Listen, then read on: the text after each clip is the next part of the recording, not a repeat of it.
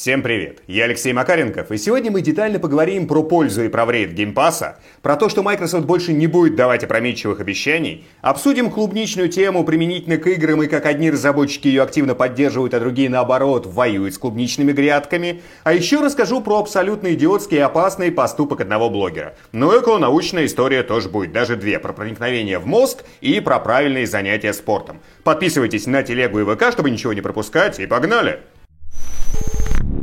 Для начала давайте поговорим о том, насколько Game Pass помогает играм. Вопрос этот, мягко говоря, непростой. Для игроков все плюс-минус понятно. Есть относительно недорогая подписка, платишь помесячно и получаешь доступ к большому числу игр, за которые, если покупать поштучно, надо было бы отдать намного больше. Если игра понравилась, но она не от Microsoft и в какой-то момент из подписки выпала, можно купить ее за full прайс, весь прогресс сохраняется, в общем, это тоже удобно. Окей, можно, конечно, говорить, что это бесконечное потребление, что каждая отдельная игра для человека при подписке обесценивается, слишком много пробуешь, приедается гейминг в целом, в общем, все вот это. Но, во-первых, у каждого человека все это работает по-разному, кому-то игры при их изобилии, да, начинают надоедать, а кому-то, наоборот, интересно пробовать много разных проектов, расширять кругозор и все вот это. Ну и во-вторых, это чисто философский вопрос. Геймеров, которые вот прям сильно против подписочной модели, я встречал немного, но они, конечно, есть. А вот что касается разработчиков, тут все намного сложнее. Сами майки постоянно раскручивают истории про то, что вот, есть какой-то там разработчик, он там как-то копошился в своей норке, а потом Microsoft выкатила ему невероятное предложение по добавлению в Game Pass, и тут прям как попёрло, мировая известность, многомиллионные скачки, разработка сиквела, там, все срочно к нам в Game Pass. Но мы сильно подумаем, кого туда добавлять, кого нет. Но обратите внимание, что далеко не все разработчики прямо рвутся в Game Pass. Некоторые даже открыто пишут, что не хотят попадать ни в какую подписку. И причин тому минимум 3. Момент первый. Заметьте, Microsoft не озвучивает, сколько конкретно заработал конкретный разработчик при попадании его игры в Game Pass. Почему? Да потому что у майков нет никаких стандартизированных правил. Они со всеми договариваются на разные условия. Кто-то получает разовую фиксированную выплату, кто-то сумму, которая зависит от числа скачек игры, а кто-то вообще сумму, завязанную на время, которое игроки провели в игре из геймпасса. Причем деньги могут рассчитываться даже исходя из процента времени, которое геймеры провели в конкретной игре по отношению к общему времени, которое было проведено игроками во всех играх из геймпасса за текущий месяц. В общем, все всегда по-разному. По договору с Microsoft сами авторы игр никакие конкретные цифры озвучивать не могут. Ну, только число людей, скачавших игру. Но вот про сами схемы они частенько пишут. В духе у нас был там фиксированный платеж, а у нас процент. Собственно, вот из этих заявлений мы и знаем, что система очень разношерстная. Второй момент, почему разрабы не всегда рвутся в Game Pass, это ситуация, в которой находятся конкретные девелоперы. Если Microsoft предлагает небольшие деньги, но при этом это единственная игра разработчиков, она одна пользовательская, только-только выходит, да еще в ней нет никакого способа дополнительной монетизации, то Game Pass с большой вероятностью такую игру похоронит. Люди скачают, поиграют, через некоторое время хайп схлынет и все, шансов нормально заработать у разработчиков больше нет, ну только на других сервисах. Ну и есть еще третий, скажем так, психологический момент, но он довольно важен.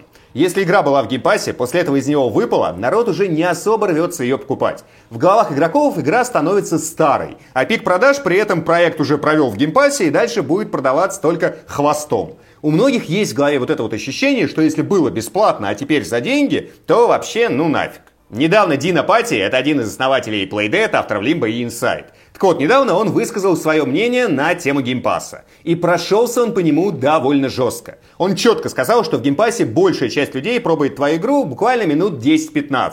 И если их не зацепило, больше к игре не возвращаются. И можно было бы сказать, ну так делайте игры, которые цепляют.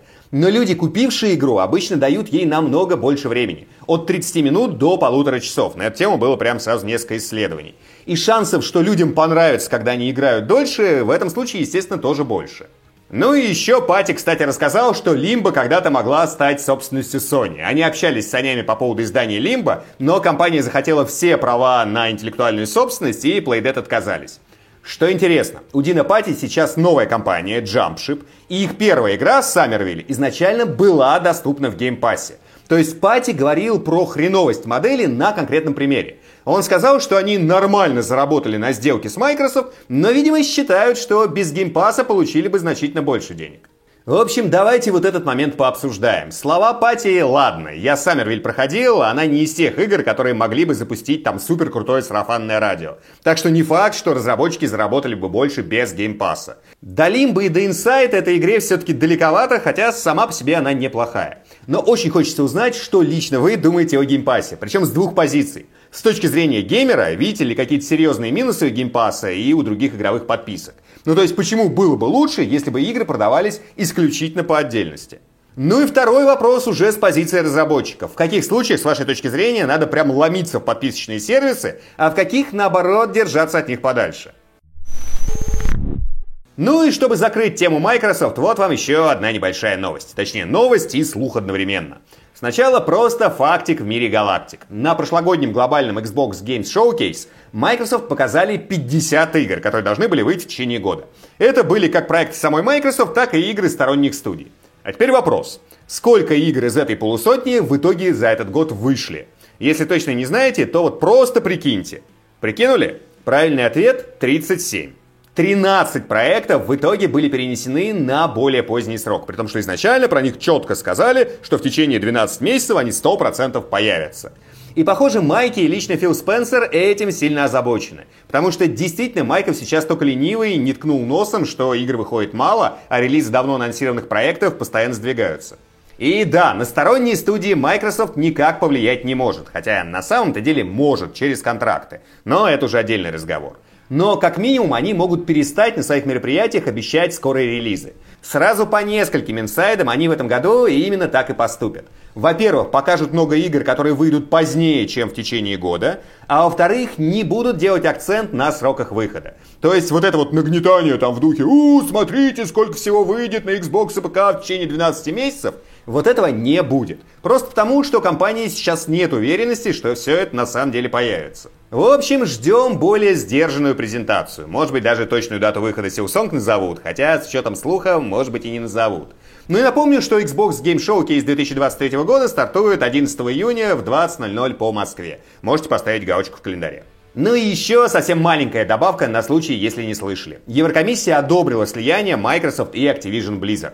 При этом в ЕС не увидели никаких рисков от объединения компаний для облачного гейминга. То есть вот то, за что зацепился британский регулятор и блоканул сделку. В случае с ЕС это не сработало. Некоторые сотрудники Microsoft уже высказались в соцсетях, что очень жаль, что покупка не произошла до Брексита. Но по факту сейчас основное оставшееся препятствие для покупки — это именно британские регуляторы. Если после апелляции они одобрят сделку, то где-нибудь к концу этого, началу следующего года Activision станет собственностью Microsoft.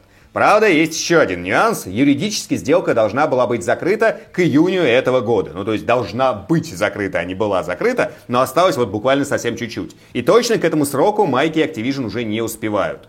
И сейчас Microsoft дополнительно предстоит через всех регуляторов одобрить пролонгацию возможности заключения сделки. Потому что к заявленной дате, повторюсь, они не успеют. Как-то так, посмотрим, как это все пойдет дальше. А сейчас небольшая рекламная интеграция. И в фокусе внимания сегодня сервис для геймера WiseGames. С его помощью можно очень быстро пополнять счет Steam. Не нужно заморачиваться с созданием альтернативного аккаунта, шаманить с вебмани, беспокоиться о блокировках карт или просить знакомых подарить вам игру, потому что у вас закончились средства в Steam.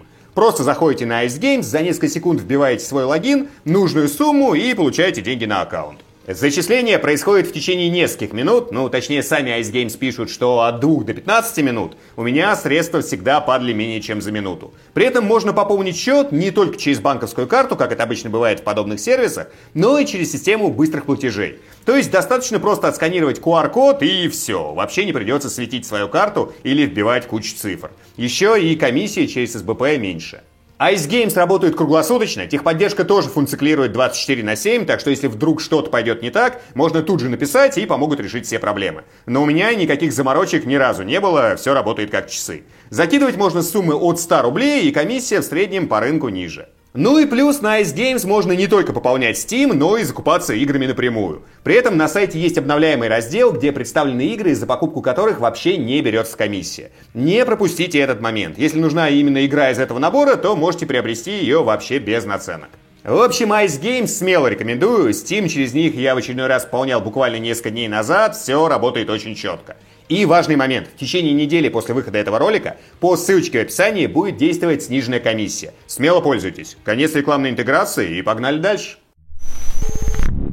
Переходим к клубничному контенту по играм. К нему у разработчиков и издателей отношение бывает самое разное. В геймдеве даже есть такой своеобразный XXX-маркер. Популярность игры можно оценить потому, насколько по ней много контента на соответствующем хабе. Правда, с небольшой поправкой. В игре должны быть персонажи, которые хорошо вписываются как раз в клубничный контент. Ну, то есть, скажем, по Overwatch'у клубники выше крыши, потому что оба фактора сошлись. И игра популярная, и подходящие персонажи в ней тоже есть. А, скажем, по Atomic Heart контента сильно меньше, но тоже много. Потому что игра, конечно, не настолько популярная, как Overwatch, но зато там есть близняшки. А по какому-нибудь Limbo или Inside, несмотря на правила интернета 34, найти что-то очень сложно. Но оно есть. При этом сами разработчики к этому вопросу, повторюсь, относятся сильно по-разному. Кто-то делает вид, что люто дорожит репутацией, периодически устраивает набеги на ягодные сайты и заставляет администрацию выпилить все, что напроизводил могучий коллективный разум. Скажем, Nintendo и Blizzard этим регулярно занимаются. Думаю, хоть раз дослышали подобные новости. При этом большая часть девелоперов клубничку по своим играм, как бы не замечают. И в целом оно и понятно. Популярности игры подобные ролики и арты очень сильно способствуют. Но часть геймеров могут возмутиться, если начать все это активно поддерживать и хвастаться. Ну и есть, конечно, третья группа разработчиков, она очень небольшая. Это те, кто клубнику активно поддерживает. И внезапно к ним относится CD Projekt. Недавно Патрик Миллс, главный дизайнер квестов Киберпанка, опубликовал у себя в Твиттере заявление, что жутко рад, что Киберпанк выходит в тренды социалок, в частности, за счет клубничного контента. И якобы очень здорово, что игра может не только тронуть аудиторию, но и стимулирует игроков трогать самих себя. Заявление такое, с юморком, но на самом деле очень провокационное. Но в итоге его поддержали другие сотрудники CD Projekt Red. Плюс, раз Патрик пост так и не удалил, значит и руководство по шапке ему тоже не надавало. Ну и в целом это отличный повод обсудить, как лично вы относитесь к клубничке по играм. Положительно, отрицательно или индифферентно. Пишите, что думаете. Переходим к небольшой, но, будем честными, совершенно дурацкой истории. Видеоблогеры в погоне за популярностью иногда прибегают к, мягко говоря, идиотским и даже безумным способам. Кто-то увлекается опасными пранками, кто-то разводит на канале лютый трэш, там какие-нибудь мукбангеры ожиревают до состояния пончика, кто-то устраивает показной сватинг, про это мы, кстати, недавно уже говорили в одном из роликов. В общем, много чего бывает. Но по накалу идиотии недавно всех переплюнул Тревор Джейкоб. Ну или не переплюнул, тут уже каждый решает для себя сам, но смотрите, что произошло. Еще год назад Тревор опубликовал у себя на канале ролик с крушением своего самолета. Якобы оборудование вышло из строя, Тревор потерял управление и выпрыгнул с парашютом из кабины.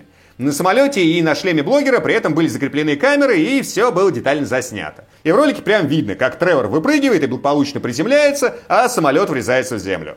Естественно, было довольно долгое расследование. И вот теперь выяснилось, что все это было постановой.